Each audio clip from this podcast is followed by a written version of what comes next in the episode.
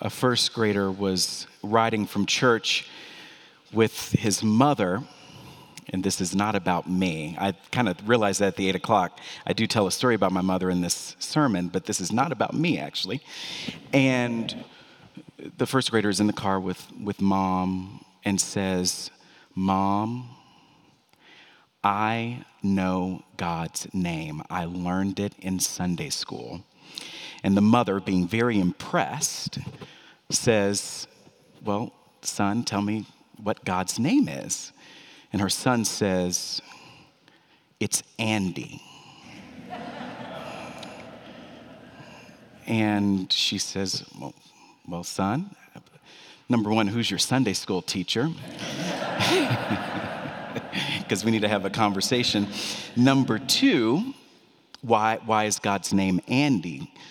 And the son said, Well, mom, it's this easy. We learned a hymn this morning, and we said, Andy walks with me, Andy talks with me, Andy tells me that I am his own. God's name is Andy. Jesus said to them, When you pray, say, Father, hallowed be your name to the untrained ear, Luke's recollection of the Lord's Prayer is the discounted version, the Amazon Prime Day version, the version of the Lord's Prayer you say when you're in a hurry. But it's not. Fragments of Luke's version of the Lord's Prayer, not dissimilar from Matthew's more well known version that we will say at communion could be found in ancient Jewish prayers in synagogues across the Mediterranean world. And it went something like this May God's great name be exalted and sanctified in the world, which God made according to God's will. May God's kingdom rule, God's redemption spring forth and God bring near the Messiah and save God's people in the lifetime of all the house of Israel quickly and soon. Amen. This sounds familiar, doesn't it? But since our time together is limited, it is not reasonable for me to pull out the diagrams and charts needed to compare Luke's version of the Lord's Prayer and Matthew's version of the Lord's Prayer and the Didache's version of the Lord's Prayer and this beautiful Jewish prayer from the first century. Instead, I want to bring your attention to five words in one line, the first line of the prayer, in fact Father, hallowed be your name. This one line itself is how the praying person straddles the invisible threshold between God's realm and ours.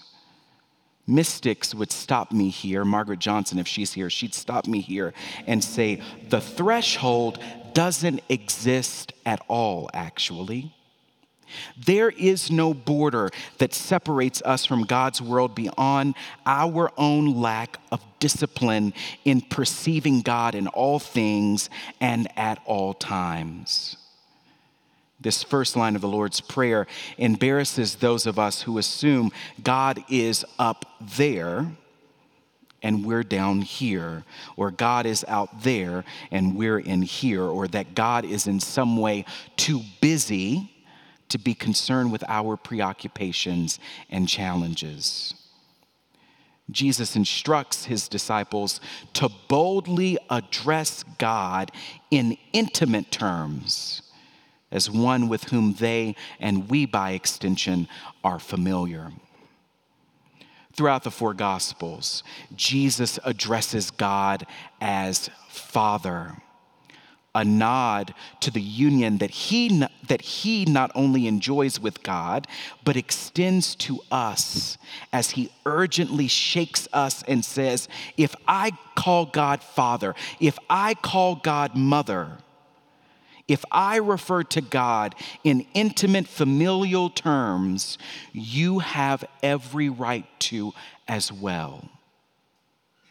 Jesus said to them, When you pray, say, Father, hallowed be your name. This is the prayer Jesus is always praying within himself, within us, within the world, drawing each of us and the whole creation into the loving union that he shares with God and the Holy Spirit. And I promise you, this is not a Trinity Sunday sermon. But when I pray or you pray, hallowed be thy name, where someone at the eight o'clock said to me, hallowed be thy name. What name am I hallowing? And how exactly does hallowing work? Does it involve a trip to Home Depot? Do I have to be handy? First, we must focus in on exactly what is and isn't God's name. We've already marked off Andy, so what else is not God's name? Travel with me, if you will, back to the book of Exodus. Moses is out herding his father in law's sheep when he hears a voice coming from a bush that is burning but not consumed. As he approaches the bush, he is told to remove his sandals, for he is standing on holy ground. This voice from the bush then tells him, to go to Pharaoh and say, Let my people go. But what name, Moses asks, shall I use when I go to Pharaoh? Tell them, I am sent you, God says to Moses, as we've discussed before. This four letter name, YHWH, in English can also mean I am who I am, or I will be who I will be. In Jewish and other scholarly circles, the four letters are referred to as the Tetragrammaton because the name of God is so unique, so special, so holy, so hallowed, it cannot be uttered, only alluded to. It cannot be pronounced, only represented. God's name is so holy, so hallowed, that Jews to this day will not say the four letters aloud, and rightfully.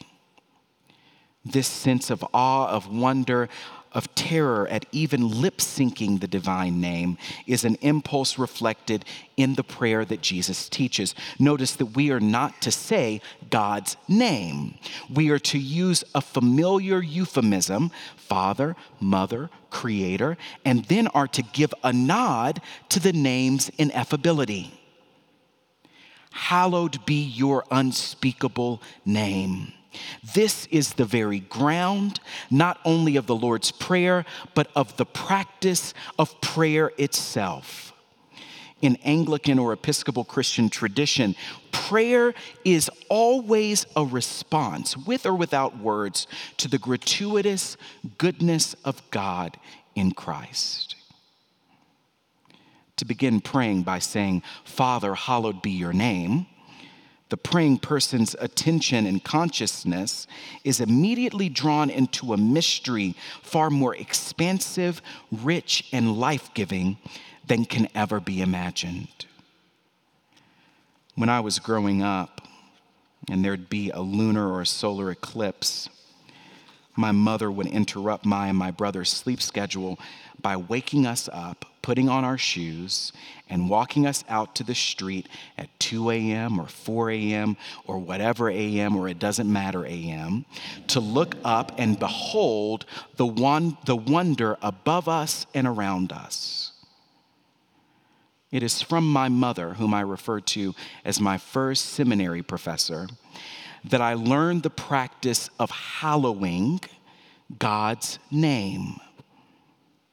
Every time she dragged us out of bed in the middle of the night to witness something in the sky, she would end, and this is almost sort of a prayer that she would say at the end by saying, I can't look at the sky and not appreciate the God who made it when my mother woke two headstrong boys up before sunrise to attend to the stars, she was embodying the discipline of the awe and adoration of God.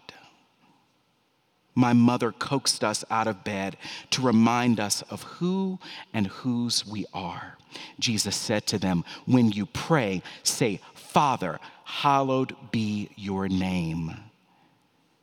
Prayer emerges from the realization, in the words of theologian Beyonce Knowles Carter, that God is God, God is God, and I am not.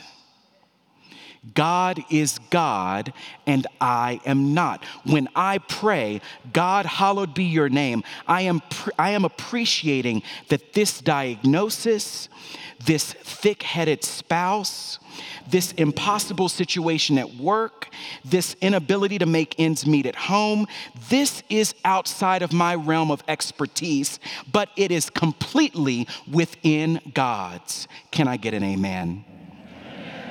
For in prayer, I am opening myself up to the transformative work of God the Holy Trinity, who is smoothing out my roughest edges all while comforting me, saying, My name is hallowed when you trust me to be God. My name is hallowed when you pray for my kingdom, my commonwealth, my reign of justice and mercy to come. My name is hallowed when you ask me to provide what you need today. My name is hallowed when you forgive others as I forgive you.